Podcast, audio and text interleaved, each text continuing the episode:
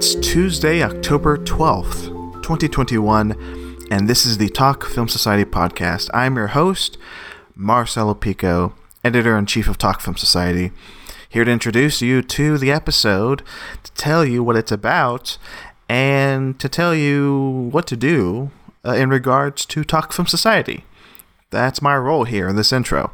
Um, yeah, it's another great episode. Uh, I talk with David Giannini. Uh, we discuss No Time to Die. We discuss James Bond. Uh, we discuss his history with the franchise.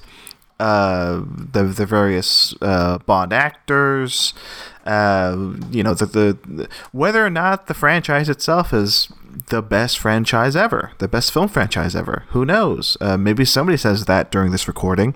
Uh, I won't say who, um, but yeah, we talk about all of it and the future of James Bond after no Time to Die. Uh, we get into all of it for the next ninety or so minutes. But before you listen to me and Dave talk about no Time to Die, listen to me now tell you uh, to go to talkfilmsociety.com, talkfilmsociety.com, listen to our podcasts there, uh, read our reviews. Um, you can read Marcus Irving's uh, column uh, for Fresh Eyes Only, uh, where he went through all of the James Bond movies for the first time, and he has his opinions on them. Uh, it's a good column. Check it out and yeah, that's uh, I mean the, the website right now. I am uh, planning some exciting things. I say they're exciting. Some exciting things next month, November 2021, um, in um, in celebration of our fifth anniversary. Uh, the website is turning five years old, so I'm going to do a few special things, and also this podcast series, the Talk Film Society podcast, the mothership uh, I mean, we're at we're on episode 95. I'm sure by the time November comes around, uh, we'll be hitting episode 100. So uh, I'm planning some stuff there, um, something special. Uh, but yeah, talkfilmsociety.com for all that stuff. Go to Patreon, patreon.com slash talkfilmsociety to support us. Uh, every little bit helps. Uh, it helps the site uh, stay up. It pays for hosting and whatnot. So please do that if you enjoy listening, not just to me, but to every podcast on the network. So please do that if you can. And also follow us on Twitter uh, at TalkFilmSOC. Uh, always be doing that. I mean, uh, if you're not following us there, um, please help us get to 10,000 followers. We're, we're, we're ever so close. Um, we're like hovering at like 9,700 or whatever, but it would be amazing if we got to 10,000 followers by the time the fifth anniversary comes out. So this is me begging you to follow us if you aren't, or tell people to follow. Make dummy accounts and follow Talk Film Society uh, on Twitter. Do that. I, I encourage you. Um, but yeah, that's those are the plugs. Let me get to because I've been doing this for the last few weeks. Let me get to my recommendation of the week. I mean, if you don't know, um, it's very simple. I'm like, hey, I saw this movie. Uh, here's my pick of the week. Even though this episode itself is just me telling you to go see a movie, me and Dave are like, hey, no time to die, go see that movie. But hey, another new movie that's out that uh, I, I mean, if you're a subscriber to this, if you listen to, this uh, podcast on a regular basis, you may be the type of movie fan who maybe has already seen Titane, or you know what it's about, or you're you're, you're going to watch it, or uh, if it's not on your radar though, uh, I, w- I would go say check it out. Of course, uh, I watched it about two weeks ago, and it's still a movie I'm processing. Uh, I don't regret you seeing it. um, it's definitely one of those where. Uh, I, am still processing my feelings of like how I actually, f- you know, where I'd rank this movie it's one of those for me unrankable movies. Uh, Titane. Um, I definitely need to see it again. It's one of those that uh, is uh, is shocking, is heartwarming. Surprisingly, there there's so many emotions going through Titane that, um, and if you don't know what it is, uh, just just just go in as blind as you can. I don't want to give you many details, but yeah, it's it's the new movie by uh, Julia De DeCorano. I don't know if I'm pronouncing that right. She directed Raw, and Raw is also an excellent movie. Um, uh, Titane, her new movie, probably it's up there with like some of the best um, uh, some of the best direction I've seen all year is in this movie. Um, and some of the best performances all year is in this movie. Um, and yeah, again, it's shocking, it's violent, um, it's confusing, it's maddening at times. But yeah, I'm still thinking about it. I will need to rewatch it, and uh, it uh, it's one of those that, uh, for me especially, um, it, it it's a lot to handle. so and I'm sure maybe in a, in a future episode of this podcast, I'll, I'll talk to somebody about it. We'll, we'll cover it. Uh, I'm sure it'll be nominated for a few awards. It'll be nominated for the Talk Film Society Awards, assuredly. I can I can see that happening. Uh, but yeah, th- this won't be the last time I mention Titane uh, on the podcast or on Twitter. Um, so yeah, uh, but just know that's my recommendation. If you haven't seen it, if it's still playing near you, hopefully it is, check it out. Um, you won't regret it. Uh, whether you think it's like a bad movie, I don't think you'll regret it because it's an experience. Um, and also, please know what you're getting into. Again, it's graphic, it's violent. the, the, the, the subject matter is questionable, but it's worth watching. Um, I'll just say that. Uh, but yeah, that's enough of me here. Um, that's my recommendation of the week. Uh, but now I think that's it. That that covers it. Um, again, I'm excited that we're so close to 100 episodes of, of this series. Um, of this now, it's it's been going on longer than the website itself. Uh, it's about seven years now. Uh, Talk Film Society podcast, and I'm I'm glad we're at 95. We have uh, 96, 97, 98, 99, 100. We have five more. I counted. So stay tuned, and hopefully I have a new episode out next week. I took last week off if you're listening to this as it comes out, but I'm hoping to get a new one out next week. So uh, stay tuned. Um, that's it. Enough of me again. Um, and now listen to me and Dave discussing. Oh, I should say I should also say this before I toss it to me and Dave. Uh, there are spoilers, but um, I will warn you when the spoilers happen. So this opening discussion, um, uh, spoiler free. Don't worry about spoilers. I will. I'm. I'm gonna basically shout at the mic saying, "Now the spoilers are happening," but that's not gonna happen for a while. So just if you haven't watched the movie yet, you're good. Um, just enjoy, enjoy us talking about James Bond and like our general thoughts on No Time to Die, and then the spoilers happen later on. Again, there'll be a warning. That's it. Now, please enjoy me and Dave discussing James Bond and No Time to Die.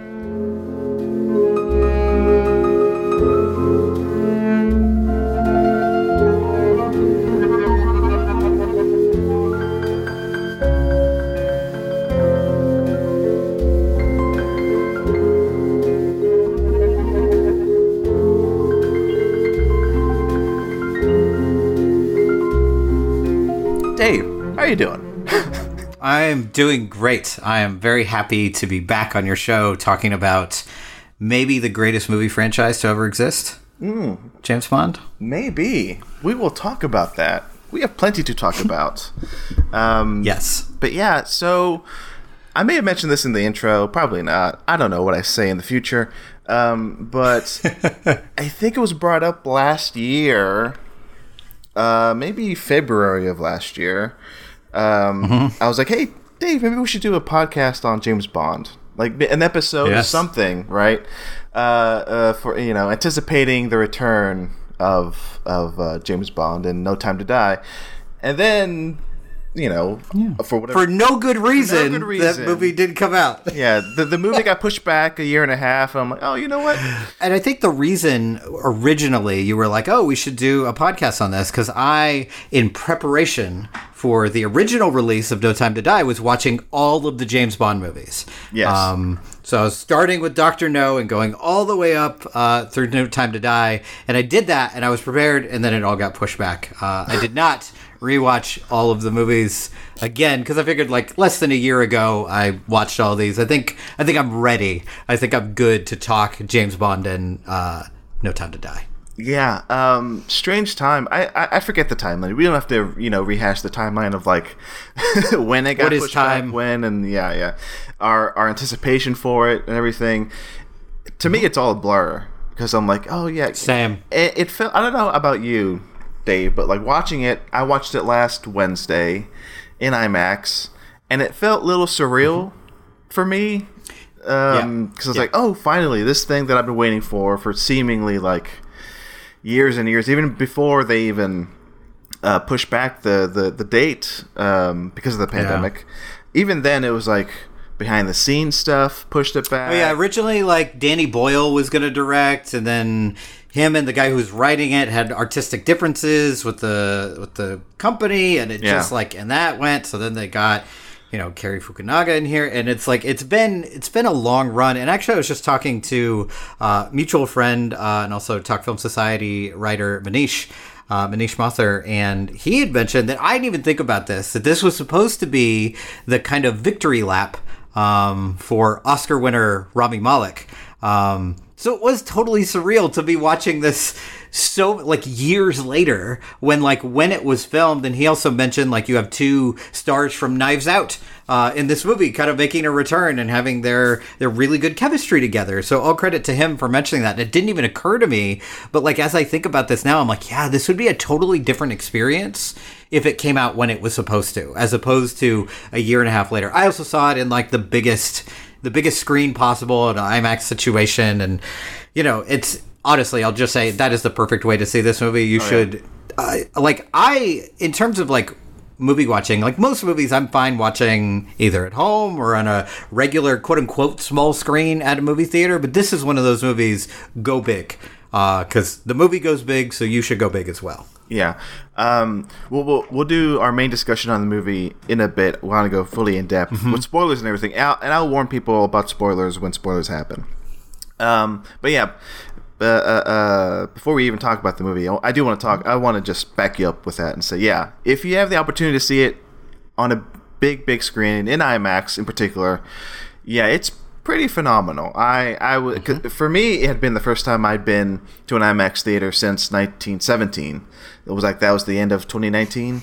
So that sounded like you're saying since 19 oh, oh the movie The movie, Okay. how old are you Although it feels Lord. it feels nine, it feels like uh, 1917. Little It's been- yeah.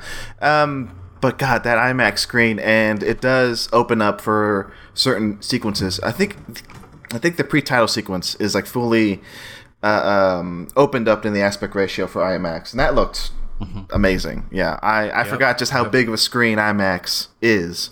Um, yeah so yeah, it uh, phenomenal. But we'll talk about more of that in a bit. But before we get Yes. into No Time to Die, really, let's go back. Let's talk about the last twenty-four Bond films. Okay, uh, Dave. Uh, not all of them. Not we're, we're not gonna go like, through them one by one. doing that. We've done that before. we've we've we've gone through twenty-five movies one by one. And Yeah, that, that never took- again. Never.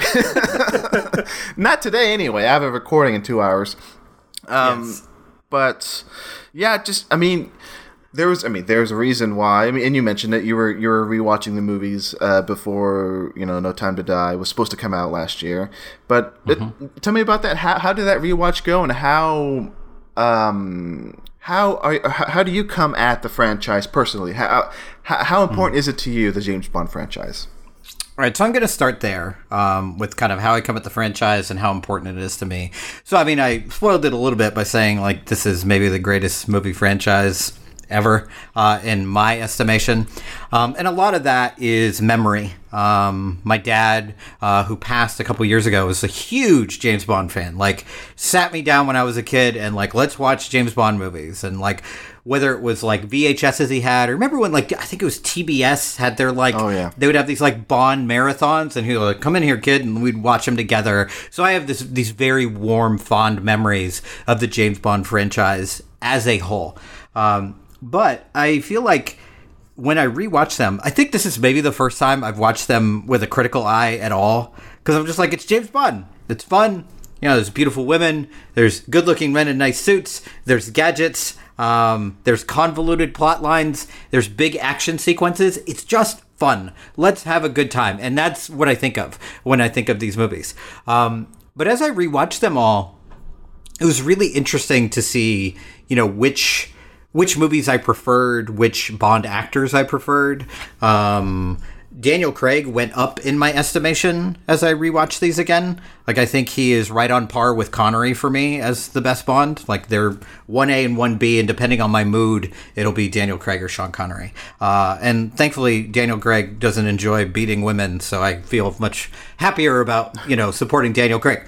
Um, but I, I'm not a big Roger Moore guy. Uh, he's just a little too clever for me. It's like more funny than sexy, and I'm like, eh, Get. And and I really ended up liking Timothy Dalton a lot more than someone like Roger Moore. I'm not a George Lazenby fan. I'm not an On Her Majesty's Secret Service guy. Like it just, I just mm, don't like it at all. Like I think it's one of the worst Bond movies. I think it flies in the face of what Bond is supposed to be. Um, I think it tries a little bit too hard, and I think there's a reason he did one movie and then was never heard from again in this in this franchise. So wait, just to make it clear, you're saying uh-huh. on your everything you just said was about On Her Majesty's Secret Service, right? Yep. Okay. Uh-huh. Uh, Bad movie. Bad movie. Maybe we'll talk about that more when we talk about No Time to Die. But yeah, uh, uh-huh. I'm gonna remember you saying that. Um, yeah, yeah. Oh no, I'm gonna. Yeah. I have a feeling I'm gonna eat my words by the end of uh, by the end of this episode. But yeah. Uh, yeah, and it's you know, watching it with a critical eye is almost a it's almost a fool's errand. Like it's just like I don't know. I I almost get annoyed when people are like, "Oh, it's not realistic," or it's like, like yeah, it's it's a James Bond movie. Like, have you? Did you miss a day in school? Like, did you miss class that day when we were talking about James Bond? They're, they're it's supposed movies. to be ridiculous. Yeah. yeah. Although I will argue that he is maybe the worst spy in the history of spies in movies. Like the man yeah. literally just tells everyone his name as soon as he shows up. like it's just like, uh, you know, this is supposed to be a secret, right? This is. Not... I mean, I think that's why the whole like James Bond is a code name uh, thing came about to kind of explain some of that, and also explain. I mean these movies have timing issues. Like they have they have a timeline issue for sure, and there's stuff and there's there's a lot of stuff in these movies you just have to let go. And if you don't, you're not going to have a good time and you probably shouldn't be watching these movies because they're just not for you and that's okay. Like and I do like how later in the franchise they try and they try and like you know give at least lip service to like who James Bond was and who he has to be now uh, in this kind of new generation, like him being called a misogynistic dinosaur uh, in later movies. Like I like that they're they're kind of playing around with that because if you have a movie franchise this long running, there's going to be problematic stuff. Like they're just they're just like if you look at the Sean Connery movies, there's a lot of like oh, I'll just slap this girl around until she kisses me. Like it's yeah. like, oh god, you could never do that now. But you have to remember when these movies were made. So I like that it's kind of changed with the times. And granted, with the Daniel Craig stuff, I think we have Jason Bourne to thank for a lot of the changes that were made, but they were really good changes. And this is a franchise that didn't do a lot of that up until that point. They kind of stuck with their formula and did exactly what they always did. And the Daniel Craig stuff was like, oh, we are going to we have to switch it because the last couple movies have not done that well. They've made money. James Bond movies will always make money, especially in the UK, but also in the US and kind of worldwide. It's a name, so we run and go see it. But in comparison, it had been kind of dipping, uh, oh, yeah. you know, at the end of Pierce Brosnan's run there, and for good reason. There's some bad movies in there too. So, um, so I like that they made those changes as we moved forward in time. Eventually, yeah, it's uh, uh, your point about this being the greatest franchise, film franchise of all time, uh, I am with you in that argument in spirit. I may not say it fully because yeah. I'm a coward. Sure. But it's definitely one of those franchises looking through them. Oh, wait, are people listening to this? no, I, I take it all back. By the way. Oh, no. this is going out to the public. Um, but t- for me, like, and you say it has evolved, it has adapted to the time um, with like Daniel Craig's run for sure. But I see that I, I, I think it's a it's it's one of those franchises that evolves with the times. Not evolves, but it it tries to go for what's cool at the time. Like it tries oh, to yes. say, oh, like Moonraker, Star Wars, or like um, oh yeah, uh, the uh, what, uh, what uh, uh, Live and Let Die, I think was you yeah. know uh, blaxploitation. Uh, all these are like you totally. know hitting hitting the marks of like oh what's popular at the time. Let's put James Bond in that. And mm-hmm, mm-hmm. I, I, see the same thing with like Daniel Craig's last run with Spectre in particular. That movie really went for a kind of like you know, too much much to its detriment. The, the MCU sort of like uh, world building, mm-hmm. connecting things together, um, and I see some of that in No Time to Die, but I don't know. Like, I it's if it were Except to stick good. except good, yeah. If it's, except it is a good movie, but like when it works, it works, and I don't know. It, it, I'm, I'm I'm to a point. I think I hit it with like Skyfall. I'm to a point where, and I, I thought about this during No Time to Die too. I'm like, well, it is going for things that seem familiar with itself. Like it's now like very self self referential. It's also going for things outside of its world and like you know trying to compete with what's cool and what's what's uh, what's popular in in, in entertainment. Um, I it, I don't think it's trying to do anything necessarily new. Rather, it, it's just sticking to what it's known for and like adapting to the time. So I don't know. It, it, it, I, I, th- th- I guess I've I've run into this. The one thing I uh, I may not like about No Time to Die is like it does nothing especially new, but I like that. I, I like that though. Like it's Yeah, I think we'll. I think we're gonna get into that because, like, Yeah. I kind of like that it doesn't.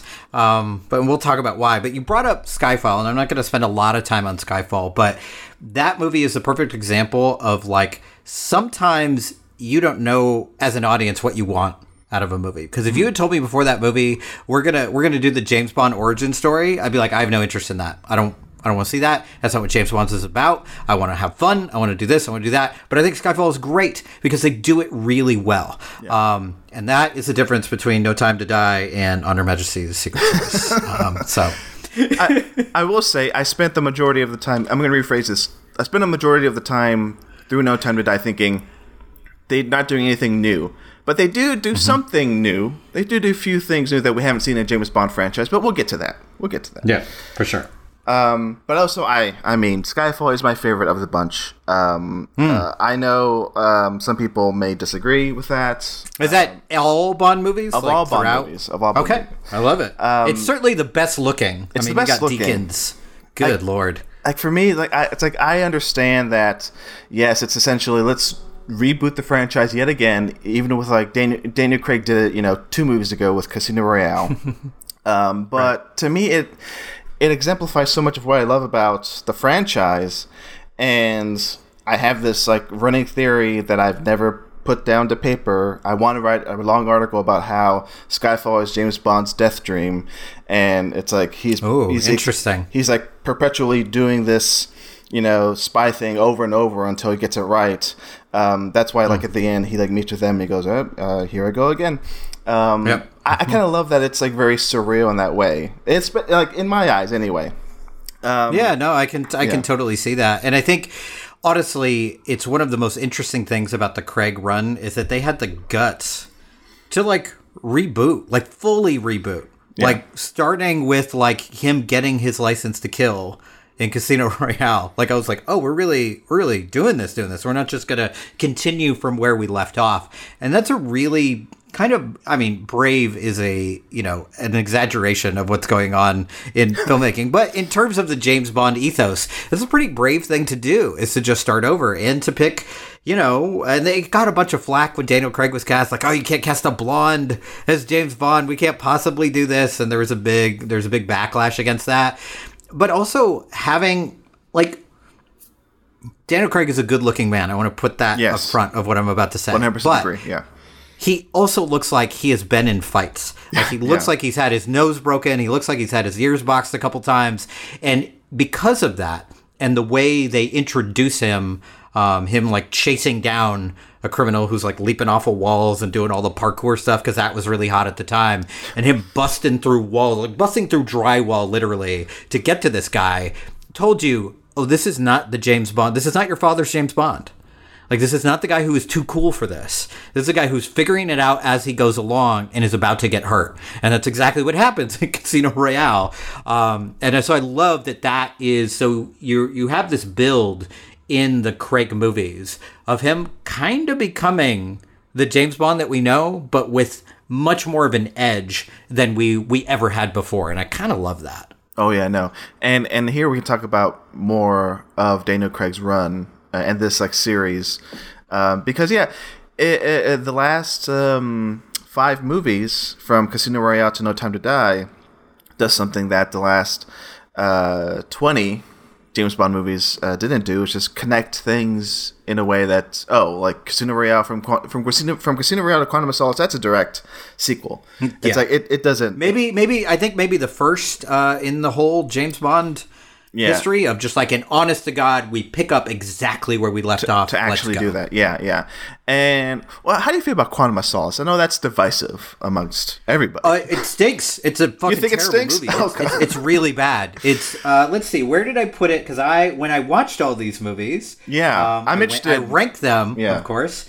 That was uh, number eighteen out of twenty four. So not the worst. There's things in it that I like, but man, it is just it's not fun. It's not entertaining. I just I found myself like not really caring, and I felt bad. What is her name?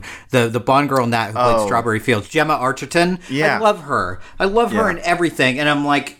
Why were you in this James Bond movie? She's perfect for a James Bond movie. Yeah. But it's just it's just not very good Let me. especially after I will say, I definitely think I'm affected by the fact that Casino Royale is so good, so good. Like that is, in my estimation, that is the best James Bond movie that's ever been made. Maybe not my favorite, but in terms of quality, it's like that, and then like From Russia with Love, or like one and two for me. So that's that's what you have to meet, you know. And you make a direct sequel to that, and I'm like, uh, nope, no, thank you. Well, you said. Uh, uh, well, well, just to be clear, what is your favorite James Bond movie, David? Uh, it's uh, uh, it's probably between Skyfall and Goldfinger. Those are yeah. my favorites. Skyfall, I just like I was not expecting to like it, and it just like and some of it is just as we mentioned, it just looks so beautiful. Like the high rise sequence in that with like what Deakins is doing with light and change and shadow. It's just oh, this is so amazing to look at, and also made by one of my favorite directors. So it's got that going for it, and it's got a creepy villain, and it's just really fun. Uh, and the same thing with Goldfinger. It's another really really fun movie, and I think it's like probably the least offensive of the portrayals of uh, Sean Connery's Bond. Uh, maybe from Russia with Love, which is also really really good, but there's Yeah. there's some stuff in there that's uh, a little questionable. It's so, yeah. shaky. Yeah. Um, I it, it.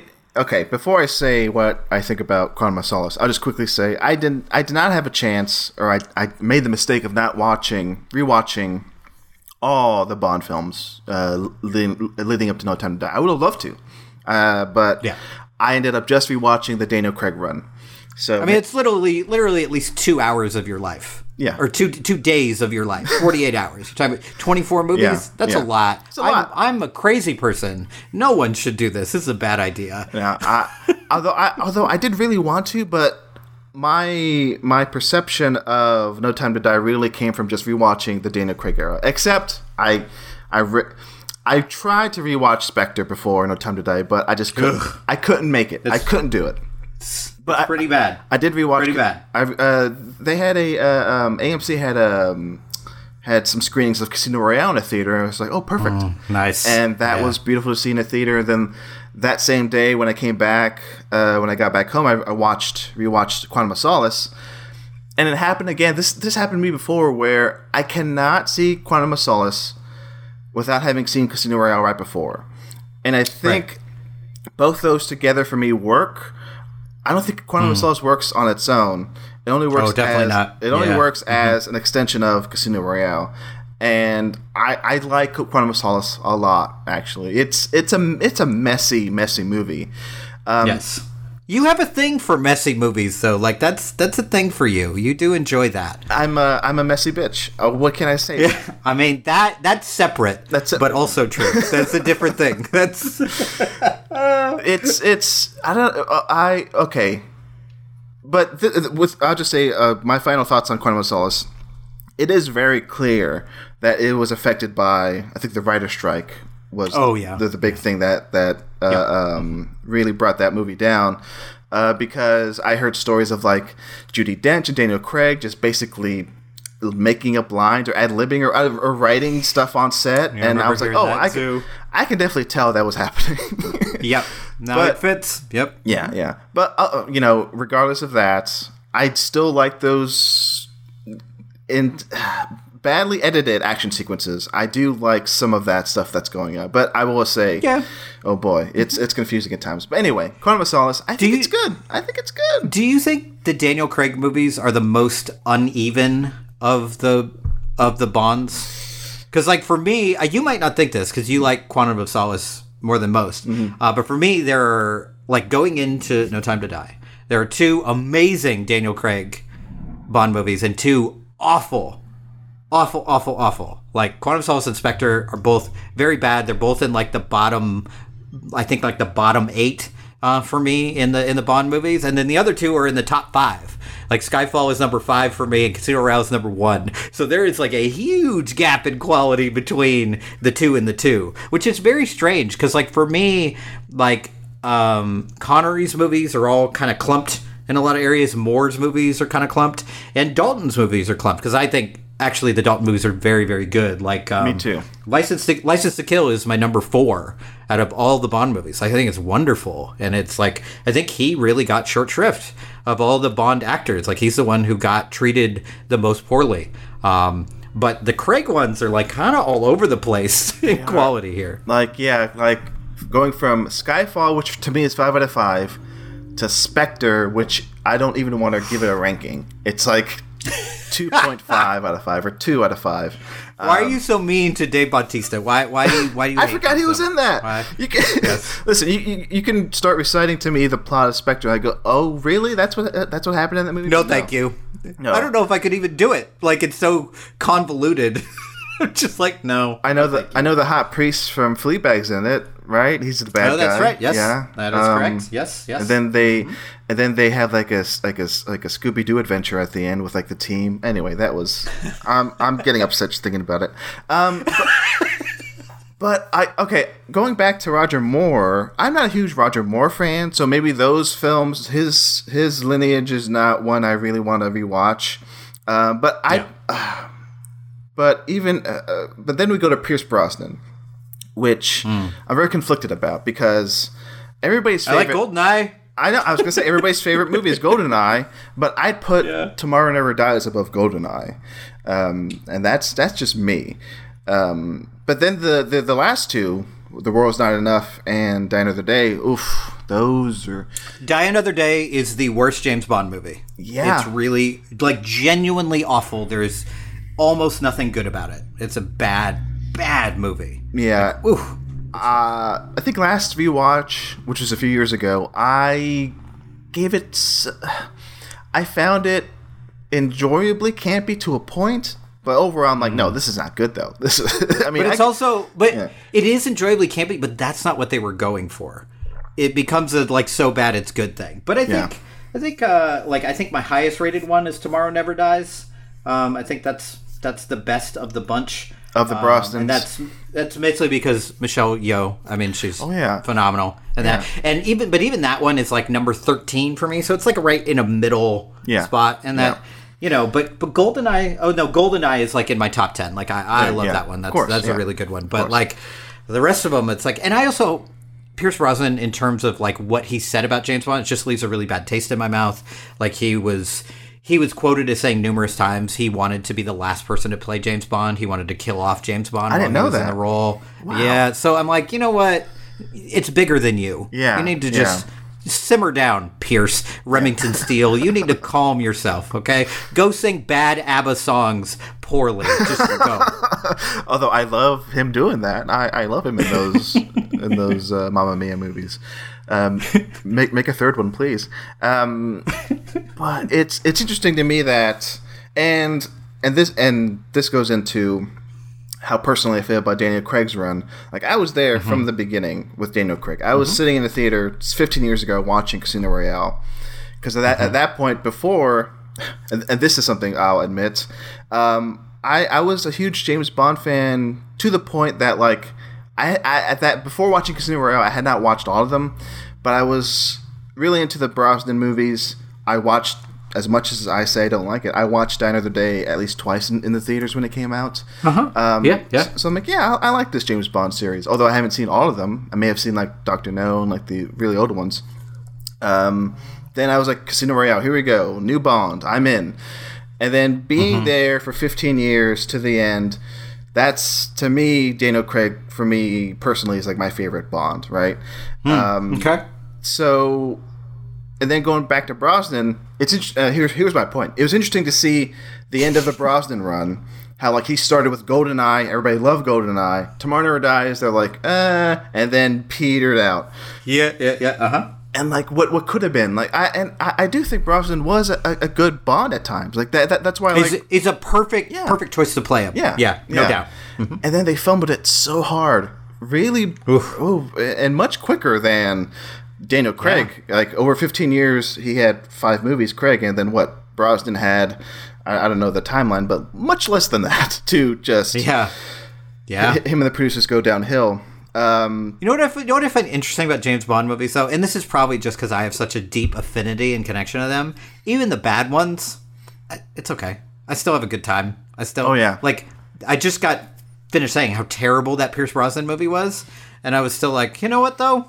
I watched it and I didn't mind spending that hour and a half to two hours with it. I had a good time. I saw yeah I, I saw uh, uh, um, Die Another Day twice in theaters yeah Yeah, so yeah, mhm. uh, I mean I was a dumb kid but still I I mean I had a good time watching it I, And I think since I was a teenager watching these with my dad, like I've never missed an opening weekend James Bond. Oh, yeah. like Yeah. I'd saying that. Like it's just like it was a little.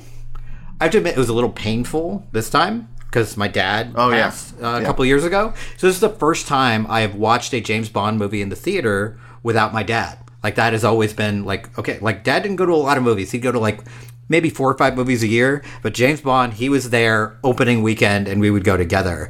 So it wasn't it wasn't a terrible experience by any stretch, but it was like, oh, this is different. Um, hmm. I'm actually kind of glad I had a little time through the pandemic to like come to grips with that. If it had been right after he passed, because it would have been like I think like three or four months after he passed. Wow. is when was when this was supposed to come out. So I had a little time to process that loss and like move forward a little bit. But yeah, like even the bad ones, I'm like, yeah, let's go. Let's Yeah. see it again. Like I'm ready to go. uh, I, I'm the same except Spectre I can't make it through Spectre I'm sorry um, but we let's let's get into No Time to Die I, I think we've reached No Time to Die um, although I'll, I'll ask you this as we go into No Time to Die Although I think I think we already got your thoughts on the Daniel Craig run, but yeah, you are firmly with like Casino Royale, Skyfall, great, Quantum of Solace, Yep. Spectre, not so great. I mean, how, Yeah. how did you feel, uh, you know, after Spectre and the whole them bringing everything together, Blofeld being the mastermind of everything that's happened before then? Like, how'd you feel that with with that uh, uh, reveal and like where that puts the series before No Time to Die? I mean, I was I was worried um, because I think I, I like the idea of bringing in Blofeld. Like that is a and as someone who has watched all of the Bond movies, like this is you know of course tying back to older stuff um, and all the stuff that Mike Myers made fun of in uh, in the Austin Powers movies, right? Um, but there is, and you don't really know where the line is until you cross it. But there's a line that you cross for like, okay, now too much is connected. Like it's like the the mastermind necessary to do all these things to set all these things in motion is like, okay, I don't know. So like I walked into this movie very honestly grateful that Daniel Craig was coming back because there was a lot of talk about him just being like done. Like I just I don't want to do this anymore. I injured myself when I was doing Spectre. I'm tired. I'm getting older. I don't know that I should do this anymore. I might walk away from it. And then you have like, you know, um uh, you have a director coming in who is well respected, but I think is kind of overrated in Danny Boyle. Like I think it's kind of an overrated director. Um, so I was like, I don't know how I feel about that. Uh, and then he left, and I was like, okay. And then they bring in Fukunaga, and I was like, ooh, this is a director I actually really like, um, who has a visual sense and a flair and a style that I think will fit really well with this. And i'm like okay. And like everything i hear about it I'm like okay this casting sounds good. Felix is coming back. I love that actor. This is going to be really good. So it's like cautiously optimistic walking to this. And then i heard some like pretty positive reviews from people i respect. And i was like okay this might be okay. So i walked in like not expecting greatness but also not not expecting what i got in spectre right? Mm, like yeah. a pretty a pretty bad movie. Like it's just Spectre has a couple sequences that are really memorable and fun, but like as a movie, it's not really great. So it's kind of in the middle, like hoping for. I was just hoping for a movie that was pretty good, I'd be happy if this ended with pretty good because you mentioned Pierce Brosnan starts off really high, precipitous drop. Right. And you have Daniel Craig starts off with to me the best Bond movie that's ever been made, and then top five Bond movie, and then slams all the way down to the bottom. And I'm like, oh god, I hope it doesn't get worse. Like, what if it gets worse than Spectre? Oh Yeah. god, what if it goes down? Um, so I was just kind of hoping, like, let's get back to that middle range. I don't need it to be as good as Casino Royale and Skyfall. I just need it to be fun and enjoyable and a nice end to the Daniel Craig era. So that's what I was walking in with. Yeah. It, it- I felt the same way. it's like, please, for the love of God, you don't have to be Skyfall, you don't have to be Casino Royale, but be at least third in that ranking, you know, above mm-hmm. Quantum and Spectre for sure. Um, but yeah, I and and I I I came into the movie worried uh, because I heard some reactions saying, "Oh, it does," you know, tr- you know, connect to Spectre, and I was like, "Oh God, I." Mm-hmm.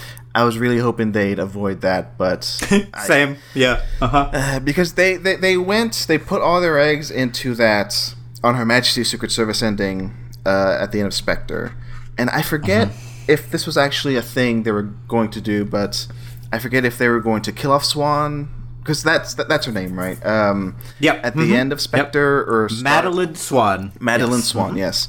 Uh, either they're going to kill her off at the end of Spectre or kill her off at the beginning of uh, No Time to Die or something. But I was like, well, what are they going to do now? Because, you know, they. This is me going off on, on a thing now. I just realized. But we're uh, on Her Majesty's Secret Service. It's. I think it's a great movie, Dave. I'm sorry, but A lot of people do. Yeah, no, no, yeah. a lot of people do. That one, I think, uh, one, I think older viewers, it kind of tears people down the middle. There's a lot of people that really like it and think it's underappreciated. and A lot of people that really hate it, like me, smart people. Um, but it's it's also it's got- it's one of those movies that's gotten um, kind of a reappraisal. Uh, and a lot of and a lot of people like it. I think my my Letterboxd review, which got a little bit of pushback, was sorry guys, this still stinks. Uh, so this is because I know a lot of people really enjoy it, and I and I get why. But I think George Lazenby is just a giant black hole of charisma, uh, and it just kind of ruins it for me. And from what I George Lazenby is a wonderful human being. Everybody loves him, and I think he's probably a great person, but he just shouldn't be James Bond, and that's okay. I But get it. Continue. Yeah, but but uh, uh, uh, just to just to kind of reiterate that point, you think that movie doesn't work mainly because of George Lazenby? Is that right? I think so. There's two things that are working concurrently against it. Is that it is trying to give the James Bond mythos a story and heart and romance, um, and it has George Lazenby, who's not a very good Bond. And in order to make that work, you got to have a great actor that we care about, and you have to have a love story that we really, really care about because it flies in the face of everything that James Bond has been up until that point. James Bond is a cad. Like he, you know, he a different girl every night of the week, and he's charming, and he and he moves on, right? So to have a story, spoiler alert for that, I guess, where he gets married and then she's killed, and he has to deal with grief, and it's hard to have a singular movie where you're going to deal with James Bond falling in love, getting married, losing her, dealing with his grief, all in two hours and five minutes. Like that's asking a lot, and I think it just asks too much of that movie and that actor. Okay, I get it. Fair point.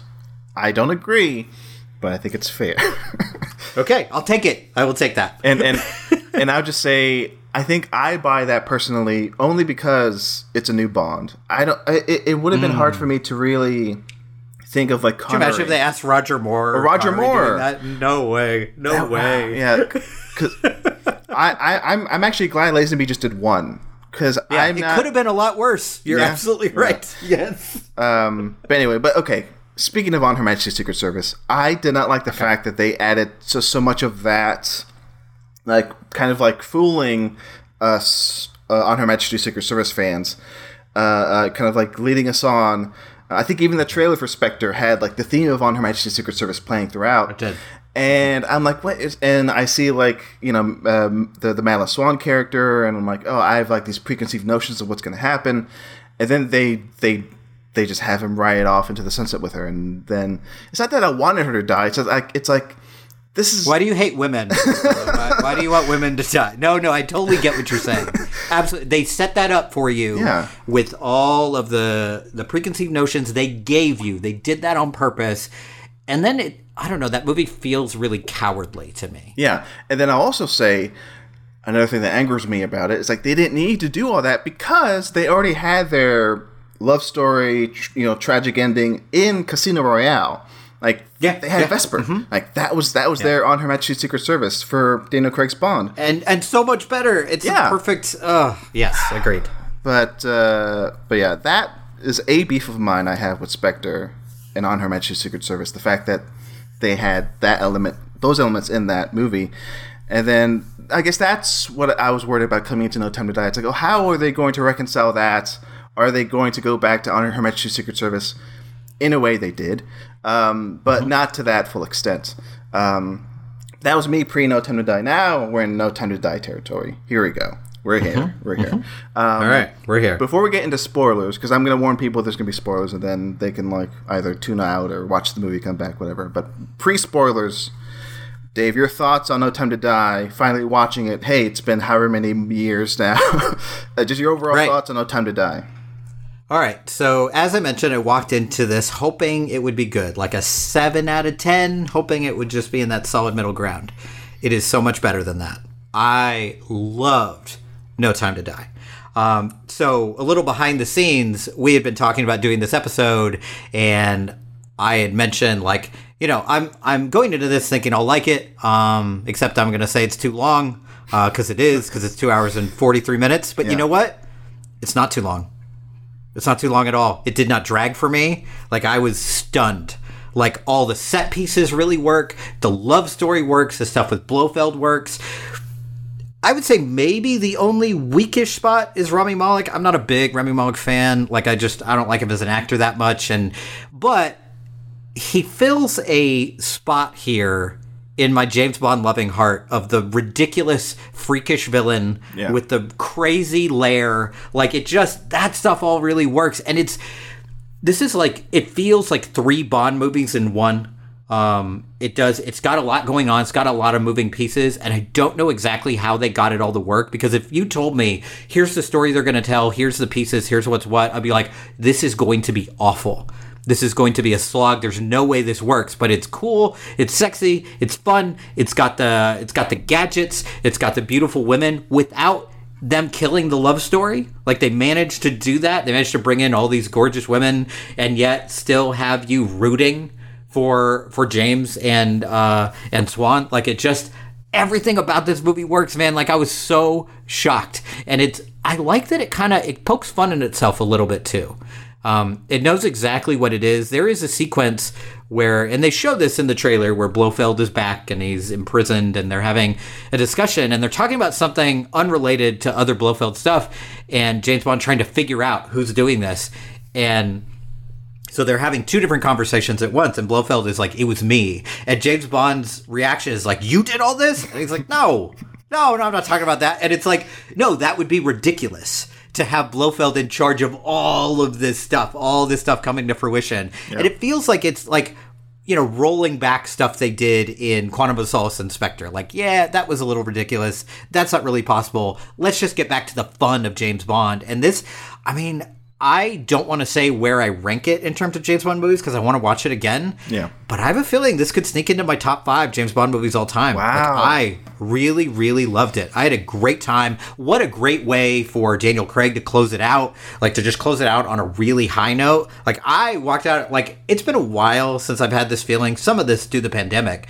But like walking out of a theater in a big action movie just pumped. Like I was just so excited. I was like, that was really great. And the people that saw it with me are not big James Bond fans, but they loved it. They had the same reaction I did. They were like, "Yeah, it wasn't. It didn't drag. I was worried about that." Like I went with my buddy Mike, who I do Off Screen Deaths, my podcast with, and went with him and his wife. And his wife was like, uh, "We saw it at noon because she was like, if we see this at night, I'm gonna fall asleep. It's too long."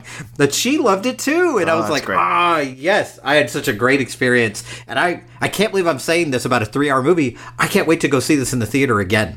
Like I just, I cannot wait. Ah, I I'm I'm mostly with you. I will say for me it dragged a bit in the climax, the third act, but I say that mm-hmm. now, but I really want to see it again. Like I mm-hmm. I I'm surprised I haven't seen it again already. I've just been busy. Um, but it's one of those that I came out of it. Well, I'll just say this. This is this is not a spoiler, but the pre-credits sequence it goes on. I think longer than most Bond. It's like 20 minutes. Yeah, It's like yeah, a long it, time. It involves a flashback, and then from the flashback we get to where uh, Bond and Swann are together, and there's a huge action sequence. oh, God. All of So that, good. all of that is better than Spectre, and I'm like perfect. Yes. I, I'm like that this is, that this is chase great. sequence, that chase sequence with him and him and Swann, and you know, first in the motorcycle and then in the car, like, oh my god! Like some of my favorite James Bond action sequences of all time. So well choreographed, so well filmed, so well edited, so much fun, and also like emotional. Yeah. There's this, there's a moment where he's trying to figure out where he stands with her and if she has betrayed him and he's just like sitting in the bulletproof car as like bullets are like cascading around him and you see him make the decision to try to get out of this. Like okay fine i'm just i'm gonna deal with this later. And then the action sequence jumps off again. It, it doesn't feel like it has the pressure of like we have to go full tilt balls to the wall the entire action sequences. There's time for emotional beats and this is a movie that takes its time and I really, really enjoyed all like that beginning and also like the actual opening credits um, with the Billie Eilish song. Like that stuff all really works too. God, it's just so fun all the way through. I, I will say like that opening sequence, the pre uh, pre title sequence. Uh, and I, I actually don't know how you feel about this. Um, I know a big point of contention, and I'm like, I'm like on the fence about it with Spectre in particular. The chemistry between uh, Léa Seydoux and Daniel Craig, you know, Swann and Bond, people have said it doesn't work, and I'm like, eh, I'm like, it, it works enough in Spectre, but It works here. I was, I was gonna say in that pre-credits sequence, those those like moments, like you were mentioning, like those those like slow moments where yes, there's a moment where like Bond just sits in the car as like there's bullets shooting and like Swann like tells him to do something. I felt something there. I was like, oh yeah, I felt Yeah. I felt something Yeah. here more than all of Spectre with these two, and like I buy the I buy them now more than ever. You know, I I'm glad they had those moments. I'm glad that there was like the, that emotional connection, Mm-hmm. and of course that's important for the rest of the movie. Um, and I was like, Yes. it's like this movie's doing so far in the first 20 minutes more than I would have hoped for. It's like it's yeah, Yeah. and then after Agreed. that, the rest of the movie, Yeah, that's that's ah. when the movie the movie had me in its clutches Yeah. by the time the opening credits started. I was just like, "Oh my god, it's happening. We're getting a great James Bond movie again." And that just made me so happy, especially like after, you know, granted in terms of like things that the pandemic has done, like movies are way down on the list. But like that is a thing for me and for you. I know that like movies are a big part of our lives, right? It's a joy that we get when we get a really great movie. And when you have a history with a with something like James Bond, when you get that moment of like we're back. Like we we did it. We have a James Bond movie we can really get behind and really love. Like I I can't imagine a James Bond fan watching this movie and not loving it because there's so many things here that are just so James Bond. Like there's even a moment late in the movie where they kind of reenact the opening where you know the the kind of targeting and James Bond turns and Yeah. fires his gun. There's a moment later in the movie that is a throwback to that, and I was like, I was I felt like a kid. It- like I was watching watching movie and I was like, oh, it, it happened. He did the thing. Like. You talk about the gun barrel sequence, right? The gun barrel. Yeah, exactly. yes, yes, yes, Yep. yes. Oh Yep. my god. So Oh, good. And I should say, I went to go see this in IMAX on Wednesday. It was the first showing in town, right? Um, and of course, people who were there were pumped, and I'm also pumped. Yeah, When the sure. gun barrel sequence came up at the beginning of the movie, somebody cheered. And like there was some ah, clapping in the nice. theater too, and I was like, "Oh, Nice. perfect! I'm watching. I'm this with the my right people. Yes, exactly. yeah, yeah, yeah. Um, Absolutely. so- but I think you yeah, bring up the point of the the chemistry between the two of them, and mm. It's so necessary. Um, and I would argue that the you know if you're ranking the chemistry, if you're rating it, it's like in the earlier movies, it's like a five. Like it's there, but it's but those movies, like I don't know that it's that necessary. This one, if you don't believe in in those two this movie is going to fall apart for you because this is the impetus for everything else that happens. This relationship, it has to matter. And I would argue that it really does. Like, I'm trying to think of other than Casino Royale, there's not many pairings in the James Bond history that rank with this. There's the From Russia with Love, I think really works, and that is that is the James Bond romance, right? Right. You might argue on Her Majesty's Secret Service. I would not, but some people do. I But this is like this is up there in terms of like romances that really work. And the movie is very careful with how it handles um, gender. Uh, more careful than I think I ever remember it being. Like they do a really really excellent job of toeing that line here. Like there is a sequence where they kind of come back together, uh, where he kind of tracks her down, and that that might be my favorite scene in the entire movie. Like just the two of them together before a very important reveal happens. Just the two of them, and I'm like, oh man. I am like really engaged with this couple. Like I am like, yeah, I really want this to work. Like I really, as a viewer, I really need these two people to be happy. Um, and that's rare in a James Bond movie. You're just usually just like, okay, she looks beautiful. When are we getting to the next action se- set piece? Uh, and this, I didn't have that. I, I just felt like I want to live in this world for a bit. I want to be with these people. Oh, so good. Um, I think we should move into the spoiler territory. I think we have more to talk about. We're dancing. Yeah, we're around dancing it around it. already for We- sure. We, really want to get into it, but before we get into spoilers, but yes, I mean you're firmly for it. You're like, yes, great Bond movie. Yes, Uh, 100%. I, am also there. It's it's great. I can't wait to see it again because I'll just say before the spoilers, it does something at the end um, that I feel like without specifically connecting all of them like purposefully like Spectre did. It connects all the Craig Bonds and even like the entire franchise itself together in a way it's like, oh, that's brilliant. And I'm I can't wait to talk about it in the spoiler section. But yeah, I was just flabbergasted. Really, I was like, oh, they went Oh. that way. Wow. Before we get to spoilers, this movie probably has the greatest Bond insult of all time. I just Ah. want to say, he calls someone Book of Mormon, which like I, I laughed uncomfortably loud when that happened because it works so well. And also, without any spoilers, I just love what they did with his friendship with Felix. Yes. Like I just I it's one of my favorite relationships in the Craig Bonds and it really it works even better here than it has in the past. I mean it helps when you've got a phenomenal actor playing Felix. Oh, I um, yeah. so that, I love that really helps. Jeffrey Wright as Jeffrey Felix. Wright. He's he's one of he's one of and I think honestly he's one of he's one of our best actors working right now, Yes. regardless of role. And for him to like slide into an action franchise as opposed to like a very serious drama, like man, he's so good and it just it gives it weight that it usually doesn't have in that because that relationship between him and Felix Leiter has gone throughout all the bonds basically. But this this is definitely my favorite version. Yeah, ah, perfect. Um, all right, now we're gonna go to spoilers. Again, the warning is if you don't care about spoilers, you haven't seen the movie, keep listening. If you care about spoilers, go watch the movie. It's playing in theaters now, um, and then come back, listen to us, spoil it, and here we go. Three, two, one, spoilers. Okay. Okay, spoilers. James Bond is dead. James Bond died. Like what? What is happening? They kill James Bond. It's he's really dead. I okay. I mean, he's not. He's coming back, but like there wasn't in most James Bond movies when there's like no way out. He finds a way out, and you you see it. But here, they don't give you that out. There is something in the post credits that says James Bond will return in another adventure. Blah blah blah. Yeah, yeah. But like, in for all intents and purposes, James Bond accepts his death, accepts his mortality, and explodes in glory. he explodes. like what? yeah. I mean, Shocking. I'm not. I'm not gonna lie. I kind of figured that's how it was going to end. I, it- you know, nobody straight out spoiled it for me online. Yeah. But I can read context clues. It's like, oh, Sure, you know, it's sure. it's a it's a it's a definitive end. Oh, yo, it's an emotional end. You know, it's. And I was like, Mm-hmm. are they gonna do it? Are they gonna do it? Although, like, I kept myself from the spoilers. But how uh, how'd you feel about? I guess we'll we'll start with the biggest thing. How'd you feel about that death in terms of like the franchise as a whole and like you, you kind of already covered it, but like I want to get into.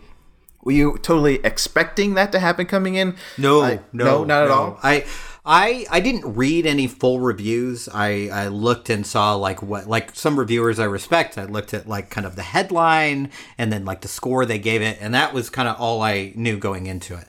Um, and this is a perfect example of like I mentioned at the very beginning of this episode about like sometimes we don't know what we want or need out of a movie, out of a franchise. And if you had told me going in, oh, James Bond dies, he sacrifices his life for this woman that he loves, and he has a kid, and all this stuff, I'd be like, that sounds terrible. I do not want that. No, thank you. Much like Skyfall. Right, mm. I don't want the the origin story of Bond. I'm not interested in that. Ends up, I was very interested in that, and I think this is the perfect ending not only like honestly, like I love James Bond. I want them to keep making these movies until the day I die, and even after that. But if there was never another James Bond movie, I would be really happy with this ending. I think it's perfect. I think it allows him to sacrifice um, in a way that is not just pure ego.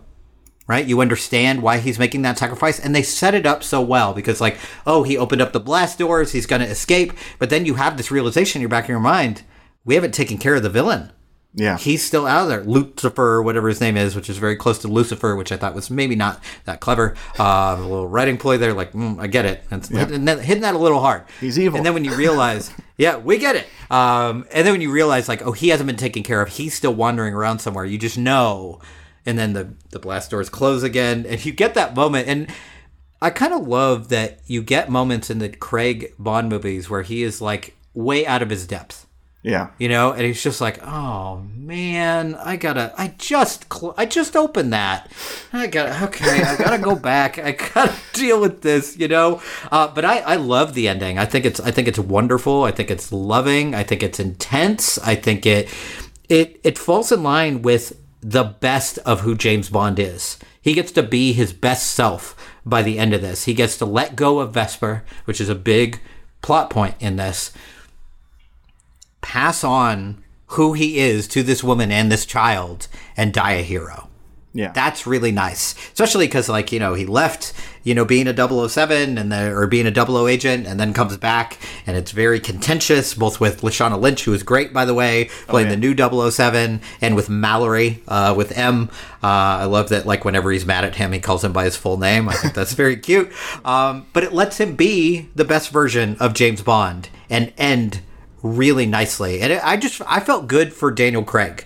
Uh, like there's a meta thing going on here too, who's had a really tough time of it when it comes to James Bond movies. Like starts off really well and then hasn't been enjoying himself. It seems like like anytime he talks in interviews, he's like, "Oh God, James Bond, I'm so fucking tired of this." And he got to have a good ending, and it looks like, and also throughout this movie, it's like he's having a good time. Yeah. For the first time in two or three movies, like he is really enjoying himself. I don't know, maybe because he knew it was over, uh, but he was having a good time. And yeah, so I love the ending. I just adore it. And I, and if you put that on paper, that is not what I expected my answer to be to that question. Uh, I, I, I, I, the ending itself, like that final climax in you know that that island, uh, whatever. Like I, I said earlier, for me it drags a bit, but when it comes together, when things fall into place, and I was I, I, I wasn't a huge Safin fan. Rami Malek as, as, as this villain, Lucifer Yeah, he's you know. definitely the weak part. I mean, Yeah. yeah. But- I think that's why Blofeld is there, and there's all the Yeah, yeah, Spectre stuff too to distract you from how shitty this villain is. Yeah. but to me, like he's there as a direct like a device, a narrative device Yeah. to give Yes. that final poetic uh, uh, uh, move, like that final like uh, um, here's Bond why you can never be with Swann ever again. It's like he delivers that to to to Craig's Bond, and that's when I realized, oh, that's it. He's fucked. Like, and also it brings Yep. together, like I was saying earlier. I was like uh, uh, walking around this, but like now to me it connects the Craig movies in a way where it's like, yes, he is he's an assassin. He's a killer. Mm-hmm. And everything he touches ends up dying, almost everything. You know, Yep. from like Judi Dench's M, you know, to Mm-hmm. Vesper, um, even like a even like, sorry, even Quantum of Solace, uh, Mathis, like he like he Mm-hmm. he dies in a in a horrible way. And then and then earlier in the movie, uh, um, Felix. Felix Leiter. Yeah. And I'm like, oh my god! And then at the very end, he he has to deal with that. It's like if you touch Swann, you you will kill her. And then if that's that sacrifice to me makes sense through Daniel Mm-hmm. Craig's run to this end. I'm like, oh, of course, this is how it ends. Like this is Yeah. this poetically, you know, this is his life. This is what he chose to do. and he cannot love the woman he loves at the end because of who he is. And I thought Right, that was I thought right. that was beautiful. I was like, okay, perfect. Like I could Yeah. not have thought of a better way to end his run. And now I- There's- yeah. Yeah, there's only one thing I would change, and it's been bothering me the more I think about it. I just wanted him to smoke Felix's cigar. Oh, at the that's very right. end. Yeah. Like they made this big deal about it, and it was this, you know, silver inlaid, Yeah. and it's like very in a little container. And he made it. They made a point to go get it from a car that was about to, you know, be destroyed. And I was like, just say goodbye to Felix. Like, Yeah. and it feels like they just forgot about it. Like they just forgot that they made a big deal about that early on in the movie. But that aside, just a wonderful, wonderful ending. Like I just, and again, like I mean, I could, I could see how folks like you would say that like the climax drags a bit. But I like that he like that it goes step by step, that it takes its time, that he goes and saves the kid, and then he saves the girl, and he removes them from danger instead of having yet another standoff where a woman is a in peril. You Right. know, no. Now it's just me and you, and it's me dealing with my own my own neuroses. You know, and how do you not love? It's a poison island. It's an island full of poison. This is the most James Bond thing I could ever imagine. Like you shove someone into the water, and then they're they're just a corpse immediately. I was like, this is great. This is exactly what James Bond is supposed to be. I also did like that Felix got um got a terrible pun to say, like James Bond would usually say. He gets stabbed in the stomach, and he says something like, "I have a gut feeling this isn't Oh, to yeah. end up well." And I was like, "I see you," and I, and I like that. There's you know, it's Daniel Craig because they were going for gritty realism, especially in um, Casino Royale. He didn't really get a chance to do the fun James Bond stuff, and you get you get more of that in here. You got the Cyclops guy, and he said, you know, I showed someone my watch, and it really blew his mind. Yeah, yeah, and yeah. it's just like this is so fun. Daniel Craig is having a good time, and I'm having a good time watching it. I smiled uh, so much during that moment when he was interrogating um, what's his name Blofeld, and Mm-hmm. it felt like there were like hints of more, and also hints of like Benoit Blanc of like Daniel Craig just like going, "Well, you see, Mm-hmm. Yes. this is what happened. Like you wanted this to happen." He's like doing his arm, and it's, I can tell he's having a good time. He's having fun. Yep. And I I love that he had time there to you know you know, to, to express his bond in a way that's like silly at times. This sometimes this movie is goofy, but in a good way. Yeah, And that's another it thing- balances that Yeah. so well. Another Yeah, thing I love uh-huh. about this movie so much. Um, I mean that it's essentially like a short film where Bond goes to was it Cuba, right?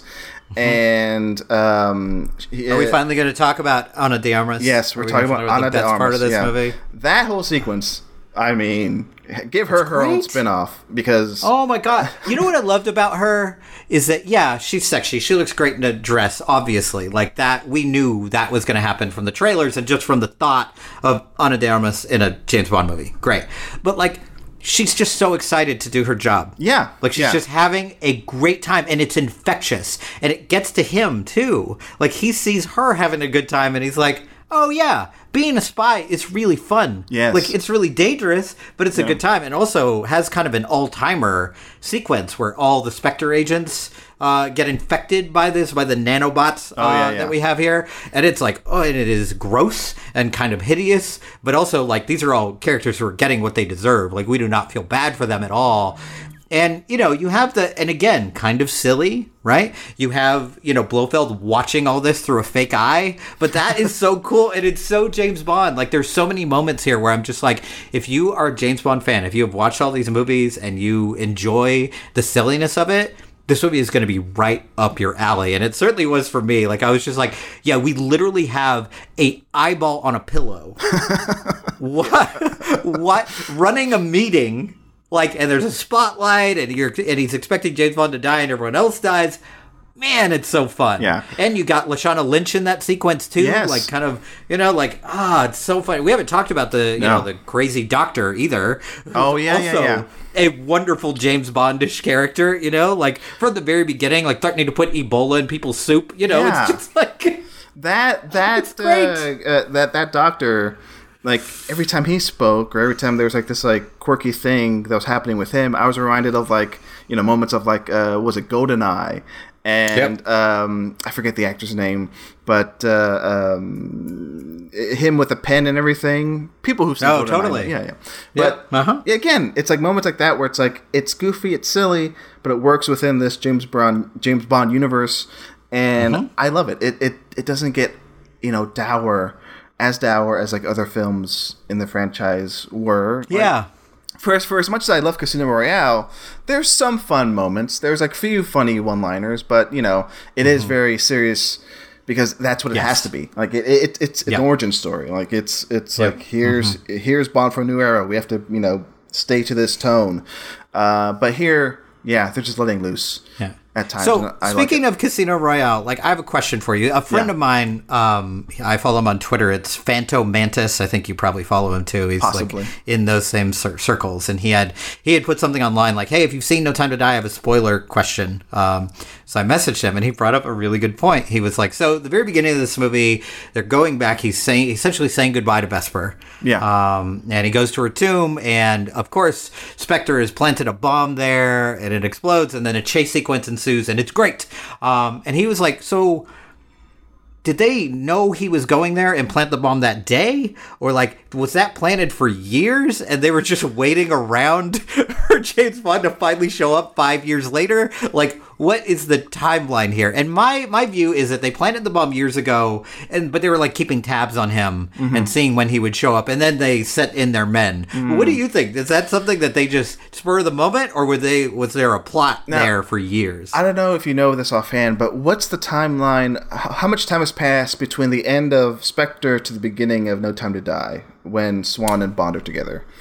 It feels like it's pretty it's not much time has Not much time. it feels like to me like a month maybe Yeah. like him and him and his girl are gallivanting across and having a good time and all that but not certainly not years i yeah. don't think Having only seen it the one time, my my answer to that would be, well, they planted it right after he got together with Swann, because they, mm, they figured okay. they figured she would take him back, or they'd eventually get back to um, you know Vesper's burial ground because. I think they knew, oh, these two are going to be together, and like he has to resolve that issue. So that's my quick answer to like, and I, Okay. I- and I actually thought about it during the movie too, because there may have been one or two dialogue, uh, one or two lines, you know, to that fact. Um, maybe even Swann says something to the effect of like, "Oh, like they, they, they kind of knew that was going to happen, that you were going to be there eventually." So that's my answer, Right. You know, Sure, because sure. He, because he's in love again. Maybe he will eventually go resolve that issue with Vesper. So that's my yeah, Right. It- it- and like I, I liked, I appreciated that you know Vesper. Uh, you know, was there in in spirits.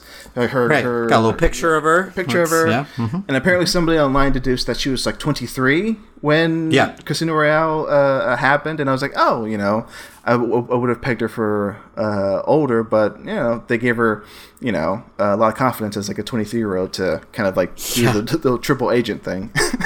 no kidding Yeah. that is god i think of what i was doing when i was 23 and it was nothing that complex i can tell you so earlier we talked about this this relationship right and Right. i can pinpoint the exact moment where i knew this worked for me is when you know they you know they kind of come back together and because she's the the psychiatrist who is uh, talking to blofeld the only person that he'll talk to and she's leaving and she basically says i'm going home and Right. he knows he's the only one who knows what she means and him showing up there i was like oh yeah.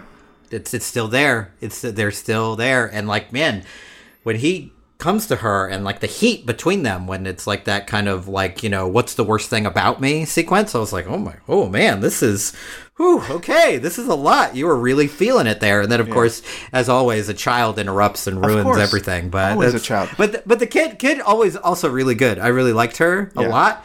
Like there's so many sequences where she's just like nope and then just leaves. Like i love this kid. This kid's great. This kid's maybe the smartest person in this movie. Like i'm out of here man. I am not interested in this. Like even when the villain is like you know basically like do you trust me? And she's like no like just totally deadpan no thank you sir uh, your name is lucifer no i do not trust you and this is our first mention of you know the, the the child of James Bond. Like this is Yeah. this is one thing I was not expecting. I was kind of half half of me was like, yeah, they're going to kill off Bond, but I had no idea they Yeah. they kept it hidden pretty well. That yes, Another thing that if you put on paper, I'd be like, stupid. Do not want that. Not interested. But man, it emotionally works so well. I think it works because it's just something so. And one of my favorite lines is like.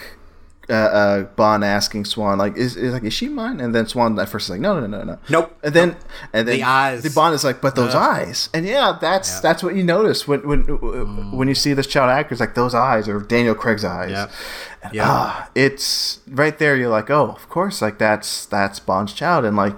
It, he- she doesn't admit to it until later on. I think he, I think Safin says, "Oh, that that is his child, right? You're not telling him the truth, Right. Right. and it's something that was unexpected, but like it works, especially for the end. You know, with Oh, yeah. and especially with like the fact that we're talking about the Bond franchise that lives on. Uh, Mm-hmm. Me and Skyfall was all about resurrection. Like this series has been going on for like almost what like sixty years at this point, and Mm-hmm. of course, like you you'd have to have Bond's child eventually. I don't know Yeah. if like the books ever covered the fact that Bond never had kids or I anything. don't think so. I, don't like- think so. I mean, like you would think you just have kids scattered across. The I know. the, the way he was just laying it out there for years. yeah. But, Seriously. yeah, this one, um, the the ending for me, the final moments. I may I, I need to see it again to really feel that the whether because I'm on the fence about how it, it ends. Though, okay, I want to talk about those two scenes at the end, um, with how oh and this okay. There's just so much to talk about. So, a Big movie. There's it's a, lot big going on. So I'll say before I talk about those two two scenes at the end, um, I love that M Mallory in this movie is basically responsible for unleashing this virus onto the world, Yeah. and he doesn't get a comeuppance. Like you'd expect him to get like you know, uh, you know some sort of justice, but he he comes out of it unscathed, and I think that's part. But I, but you know why though? I think I love the fact that there's like there's almost an apology when he's talking to Bond, and that's something you never heard from M in any version of Bond. Like it was always just like do what you're told. I'm Right. your boss. And in this, he was like, you could see, and it helps that Ralph Fiennes is just just a wonderful actor because you can see that regret. So you almost don't need a comeuppance. It's like he's giving it to himself That's throughout true. the movie, if Yeah. that makes sense. But you're right. There is no big moment where like he gets fired or he gets like punished for this, and it's just like, and that's also I don't know. That's how the world works now. I know right? that's that's my my interpretation of it was well, it's sort of like M at the beginning of Skyfall where she lets um and I, I'm sorry I keep talking about Skyfall because it's, it's my favorite and I've re- rewatched it more than the others, but at the beginning of Skyfall M in a way lets that agent die because Daniel Craig's Bond wants to stay Yeah. with, with with that agent, but she's like, do the mission, keep going, and I Yep. kind of kind of feel feel like as apologetic as like Ralph Fiennes' M is after letting that virus out. Um, he, yeah, like that's just the world is like it's it's bureaucracy. Of course, people Yep. at the top are not going to get affected. It's just the people at the bottom who mm-hmm. are going to sacrifice themselves. And I'm like, yeah, that plays into the grander spy genre as a whole and just the world itself, how fucked up it is. Mm-hmm. Um, but I think I'm processing the, the last two scenes of the movie in a way that's like, oh, I've never seen this before in a Bond movie. Mm-hmm. I have to accept the fact that Bond is dead, and also the fact that this Bond is never going to come back. Dana Craig's Bond, like that's it. So maybe I just feel a little bit.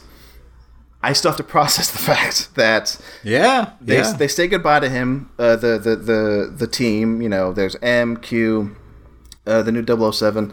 They're all there. Moneypenny. Penny, and they toast him. And then they go, "Let's get back to work." yeah.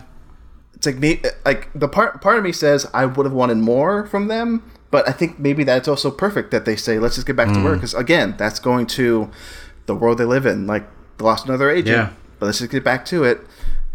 So I feel, I yeah, I love that scene. I, I just think it's lovely because there's so many there's so many fake out Bond deaths where they have like a giant state funeral and blah blah blah, and the same thing they did with Judi Dench's uh, M. Um, so I like that it was personal, it was intimate, and that there was like there was a drink for James, Right. Like no one touched that drink, and it was just like, and you get the new 007 who is like finally kind of on the same page as everybody. And i loved all the stuff with moneypenny and q in this. Like i Oh, yeah. just i just kind of if anything like it's so weird in a movie that's like almost two hours and 40 minutes. It, like my honestly, my only complaints were like I wanted more. Like I wanted more Anna de, Arma, de Armas. I wanted more of Moneypenny and Q. I wanted more of Felix. You know, it was just like give me more. Give me like three more movies of this.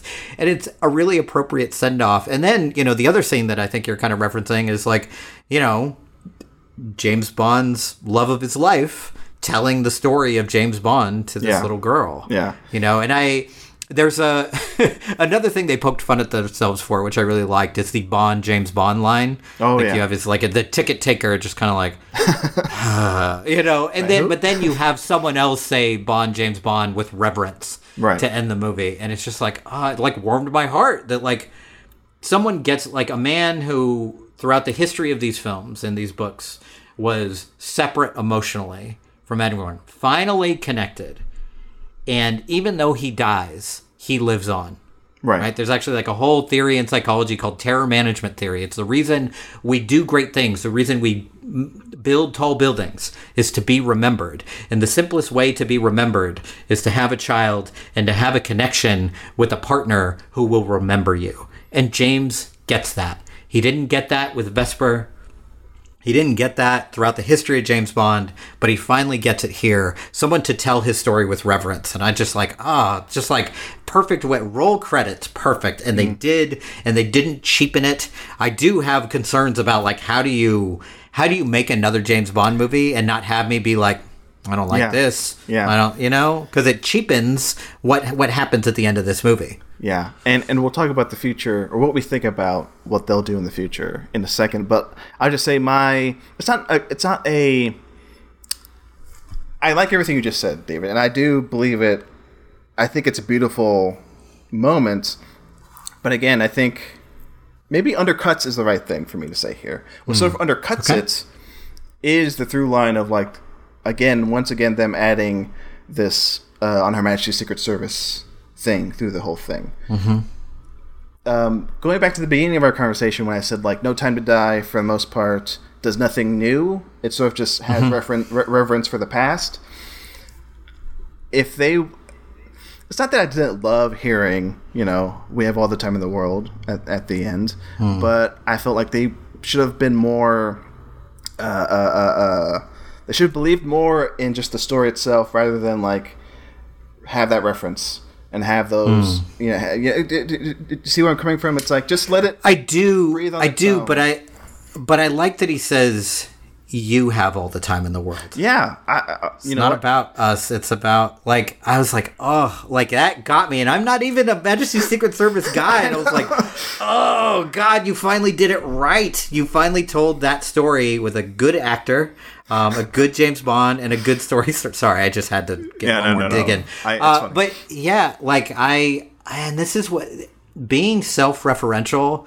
Man, it's a tough balance. It's tough, Um, and it and it's gonna read differently, I think, for different viewers. But for me, like for Dave, I was like, you did it just right. Like you just you hit all the marks you were supposed to hit, and did enough little quirks and little new things that it feels like a new movie, but references all this stuff. And, like- and I felt the same way actually about Casino Royale.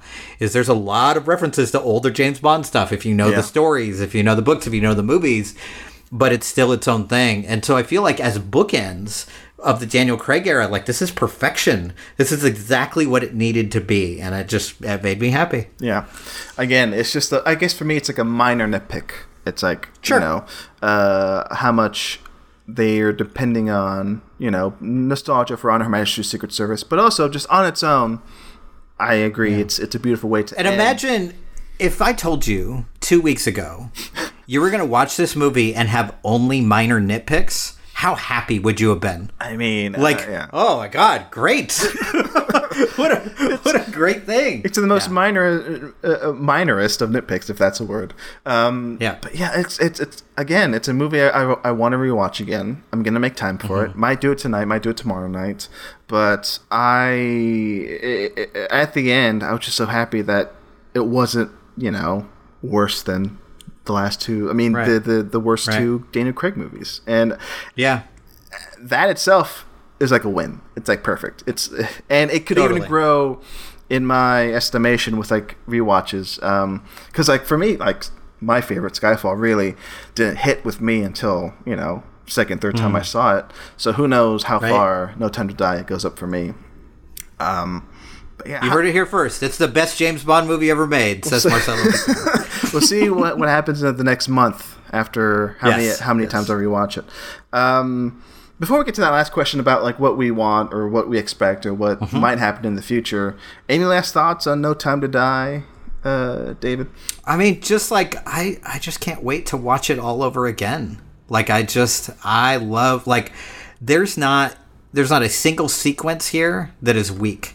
Like if you want to talk about action, if you want to talk about romance, if you want to talk about a beautiful looking movie, like it is one of those like this is the running joke about anytime a non-Marvel movie comes out, right? like, oh my god, a blockbuster can look like this? It looks beautiful. There's not a thing that's drab and gray about it. It's colorful, it's dynamic, like it's Ugh, I just love it. It's well directed, it's well edited. Like, it's just a really honest to God, great action spy movie. And it's like, if you're a James Bond fan at all, this is exactly, I think it's exactly what you're looking for from a James Bond movie. Like, I think you do actually have to question if you don't enjoy this movie on some level, like, do you like James Bond movies? Because it really is like a quintessential James Bond movie in a perfect way to end a chapter. Uh, and I'm just I'm just so happy for for me, for James Bond fans, and for Daniel Craig. Like everybody wins. So good. Well put. Uh, I agree with that sentiment. And I, I don't know. It's it's again, like I said earlier, like it's it's one movie that who knows how far up in my rankings it'll go. It, it just feels like even like having slept on it, you know, from Wednesday night to Thursday morning, I'm like, oh yes, no, this is this is amazing. This it, this is really what I wanted from uh, an end to the Daniel Craig era. And again, it's it's personal for me. I'm sure for a lot of people. I'm sure for you too, Dave. Like seeing a run from beginning to end, and going, Yeah. going on that roller coaster, and then at the end, just the And ending at the top, Yeah, ending a really good. a sigh of relief. The opposite of shitty Pierce Brosnan, like just fucking going beneath the level of the earth for the last couple of movies. and it's it's it's been a wild ride, and I'm glad uh, it ends on a high note. But but yeah, Mm-hmm. that's no time to die. So let's talk about the future because I don't I I have no idea how they're going to move forward. I mean they they're uh, um one thing I I read about and I knew about going into the movie. It's like I knew that they uh, had a new 007 in this movie. Uh, uh, uh, Lashana Lynch as Mm-hmm. Yeah. the new 007. But then at the end of No Time to Die, she gives Bond back that 007 number. Right. Because my feeling was like, oh, maybe they'll give her the reign. Like, mm-hmm. Oh no no no! No, the, right? the the the pit the the like piss babies would lose their mind. A woman is James Bond. A black woman. A black woman with short hair. No no, we can't possibly do that. Yeah, I knew that wasn't going to happen. I wish it would. I I would watch it. I would, That looks great. Yeah. I mean, uh, going back to your point of like you wanted more, I would have loved more of uh, Lashana Lynch as Yeah, as was 007 because she's so good. Um, Yeah. But but yeah, I, yeah, they're they're most likely not not going to do that. But yeah, who knows? It, it's going to be hard to come back to this franchise and say, here we go again. Like, what what else? What what new thing can we do this time? Like, how can we make it fresh? Right. How can we make it relevant to the time? like what other franchises are go- they going to like reference because like even in no time to die there was sort of like a atomic blonde john wick sort of uh, uh, Mm-hmm. chore- uh, choreography to the thing which i appreciated it's like oh with that like oner up the stairs um yeah that, So good. amazing um so i don't know like what's the future hold for bond what do you think david that's the question I just know I'm gonna be pissed off. Like I just I'm gonna turn into like Annie Wilkes from Misery. Um, like there's a whole you've seen Misery. I assume there's a oh, whole yes. thing where she's like you know getting him to write the sequel, and she's like, no, that's cheating. Like I can't. No, no, no, no. And she talks about like you know movies that she used to watch that would have these cliffhangers, but then they throw in some cheat to make him escape, and it pissed her off. And that's gonna be me when I when they do something like this for this, they're gonna have something explain that like, oh, he you know dove into an exhaust port or some you know, and I'm gonna be so annoyed. And I almost hope, I almost hope they do the the whole the old 007 James Bond is a code name now.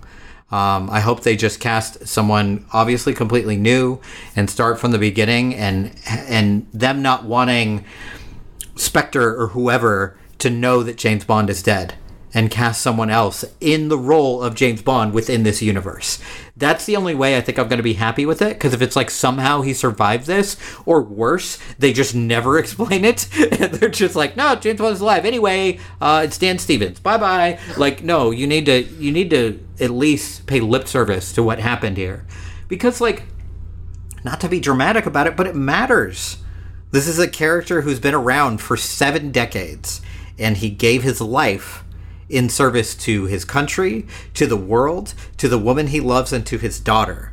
You can't just you can't cheapen that. And I just don't know how you do it without telling an entirely new James Bond mythos and starting over. I, but what do you think? Where do we where do we go from here? What what do you want, and also what do you think they'll do? That's the real question. Going back to that 007 code name thing, or is it 007 slash James Bond as a codename thing, right? Yeah. Uh huh. That that to me was sort of resolved with Skyfall, but then like that box opened up again in No Time to Die, with one moment because uh, when they're in MI6 or wherever, there's a portrait of uh, M, uh, Judi Dench, right?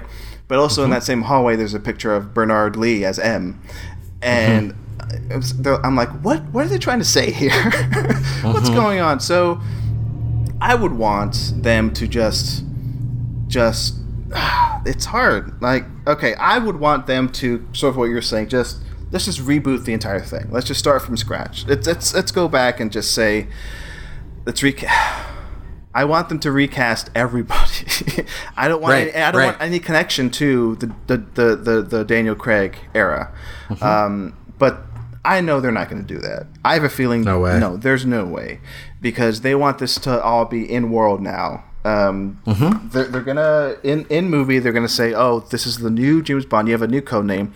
I'm sure they're gonna have references to Daniel Craig's Bond, and I'm like, uh, yeah. Uh, and having said all that, hey, we'll see who the director is, who's the Bond.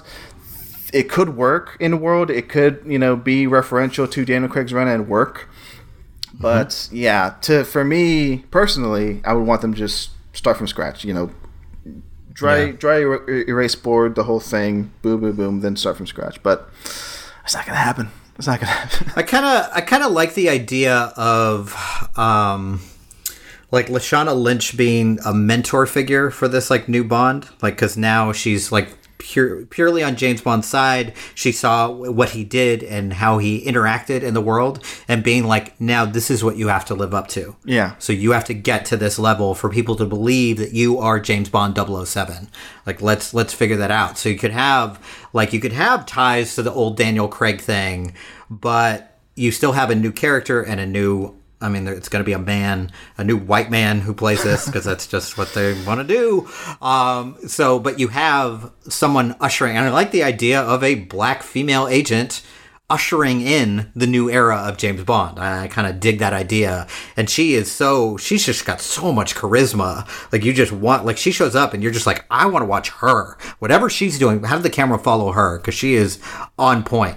And I just, I really hope that this movie does great. And I hope, um, I hope they get the same director. I hope they bring back some of the same writer. Like I just, I, let's do it. Let's really go for it. I had a uh, a thought that might um, upset you, Dave, but I, I Right. realized, you know, That could be anything. what's- I'm easily upset. So, like what's what's new and exciting nowadays? Like like what's uh, in sort of in, in terms of like you know Hollywood blockbusters? Like how about legacy sequels? Why not bring back Pierce Brosnan? and your face, I see I see Dave's face. God, Just I don't even want to see the fucking nonsense Spider-Man movie, which I had to watch a trailer to, uh, with like you know photoshopped Doc Ock to within an inch, inch of his life, uh, so he looks like it's 20 years ago. Like I just no hard no. The only legacy sequel I ever wanted in the James Bond universe is I thought it would be really great to have Sean Connery come back as a villain. Like Oh, I think that would be great. Yeah. So, or even like a double agent, you know, who used to be a double O. I thought that would be really cool. But like, I don't want that. I don't, like you said, like, I, if I had my way, like, let's just start over completely. Yeah. Let's wipe the slate clean. It's James Bond. People are going to watch it. You don't have to worry about making money. You put that name on it, people are going to come see it. So I don't want, I don't think we need a bunch of ties to that universe because that universe as you mentioned has continually changed throughout the decades of the James Bond movies so why do we need that why do we you know I like I liked when we cast Judi Dench as M and didn't really explain it we were Yeah. just like no she's the boss anyway let's move forward we can move forward again what what I would like to see. Uh, how about this? I, I I may have seen people mention this possibility, and I'm like, yes, I'm all for it. How about setting it in 1962? You know, period period piece. You know, uh, and then just but cast somebody cast a non-white. You know, Bond cast a, a black actor as Bond in 1962. See and see how that dynamic would work in that world. I mean, I would love that. It's never going to happen. I would love Yeah. that Um 'cause because, like, I've been, you know, as early as like ten years ago, I was like Idris Elba for Bond. Like, let's do it. Like, he's perfect. He's smooth. He's good looking. He's charismatic. He's a great actor. Let's just go for it. He's probably like a little too old to play that role now, Right. Um, at least for any period of time. Because if you're going to do three or four Bond movies, that's like eight years. So you gotta, you know, a decade later, like, am I still gonna look the part of James Bond? Um, I like that idea, um, but they seem to be really focused on keeping things modern. Um, Yeah. like even even in the Daniel Craig versions, like everything is very much updated. And you know, granted, it's never going to be easy, but you put a black actor in an action film in the 1960s, you're going to run into some danger zones. You're going to run into some. Pro- so either you don't deal with racism at all and you get called out for being cowardly, or you put racism in your James Bond movie and you got to deal with the repercussions of that. That's- and I just don't think the people behind it are I really know. up to that challenge. You know what I mean? Like, if if if I were pitching, you know, let's say in the room with like the broccolis, I'm like, that's what I want to see. And of course, they'd be like, Yeah. get the fuck out of here. get out. Get out of here. We don't want to deal out. with that. But that, in my head, if you put a black Bond in 1962, that's what I want them to tackle. Like that, that, that to me would be interesting. But again, like you said, they don't want that. They don't want to touch it. Yeah. No, well, because they want, you know, and and this is probably, I mean, this is true of the Marvel Cinematic Universe too, right? When it comes to sexuality and race and ethnicity, they want it to appeal to absolutely everyone. Right? They want, I mean, not to be a dick about it, but they want the lowest common denominator. They want Joe Schmo coming to their movie and feeling comfortable and it being simple and a fun time. It's the same thing that James Bond wants. So, th- could they cast a black actor? Sure. Um, would they cast a black actor and deal with like civil rights? No, No. no, no, no, no, no. And kind of like, I feel the same way I do about that as I did about, um, oh, what was the, um, what was the Sofia Coppola movie uh, set like you know in, during the Oh. Civil War? I, I like that movie, but I forget the name. I do too. I do, I do too. But like, do I want her really teasing apart what it's like to be a black woman in the antebellum South? I don't. I, that's just not. You don't know what you're talking about, and you're just gonna you're gonna upset people, and you're gonna do this badly. And I feel the same way about James Bond doing. You know, civil rights era black leads. Like I'm just like, nah, let's not, let's not do that. Um, but yeah, uh, uh, you're right. I can I can dream anyway. Uh, uh, I mean, that's that's Of course. go on in my head. I mean, I will say, I think it's a good idea. Thank you. that would be wonderful. I would be first in line to see that, but uh, I just I just don't see I don't see them, them going that route. yeah. Unfortunately, yeah. By the way, the beguiled is what we're trying to. The beguiled. I was like, it's the something. Yeah, it's the one word. Yes, I like absolutely. it. But yeah, the beguiled. Me too. Um, but yeah, I th- I think that does it for our James Bond slash No Time to Die discussion, Dave. No Time to Die rules. Go watch It's it as many good. times in the theater as you're comfortable with because it's so good. I'm going to go back later this week and watch it again it, by myself if I have to because it's that good. It is three hours of James Bond goodness. Go watch it. Yes. And uh, we all deserve goodness in the world. We all deserve James Bond goodness. We all deserve a good action Yes. movie. It, it's it's all Yeah, of it. Yeah. finally. Yeah, Finally, a good right. action movie. Um, and I can't wait to see it again. Like my recommendation is, hey, go see it in IMAX if you can. If Yes. if there's one nearby, um, I'm going to see it in Dolby Cinema next time I see it because I hear that's also amazing to see there. Uh, but yeah, it's, it's it's good to be back in a theater safely and watch a good movie. I'll just Yes, say that. Yeah, agreed. Yeah, absolutely. Thank you, Dave, for being on the show. Before we go, Yes. plugs. Where can people listening find you online? Yes, you can, of course, sadly, find me online on Twitter. Um, you can follow me at Darn That Dave. You can tell me how actually Honor Her Majesty's Secret Service is a good movie, and I will mock you roundly. gonna tweet that um, please, please go ahead. Uh, and if you want to hear more from me, um, I have a podcast called Off Screen Death where I take a look at some of the greatest movies on all the best of lists, and my co-host Mike uh, introduces me to some movies that maybe got passed over that shouldn't have. So his rule is 69% or lower on Rotten Tomatoes he can bring to me, and I have to bring like AFI, BFI, 1001 movies to watch before you die, Sight and Sound, like all those big, big movies that quote unquote you should watch before you die. Um, so you can follow us at Offscreen Death on Twitter and find us on any podcatcher of your choice. There you go. Do that, folks. Dave is a good guy. I don't know if you. I don't know if you could tell. Uh, I, I may have said that uh, also at the end of your top twenty-five episode, David. I don't know why I need to reassure anybody. Like, like, like anyone made it to the end of that. that is, I know at least one person did. Manish. Um, it's true. He's a trooper. Yeah. That Manish.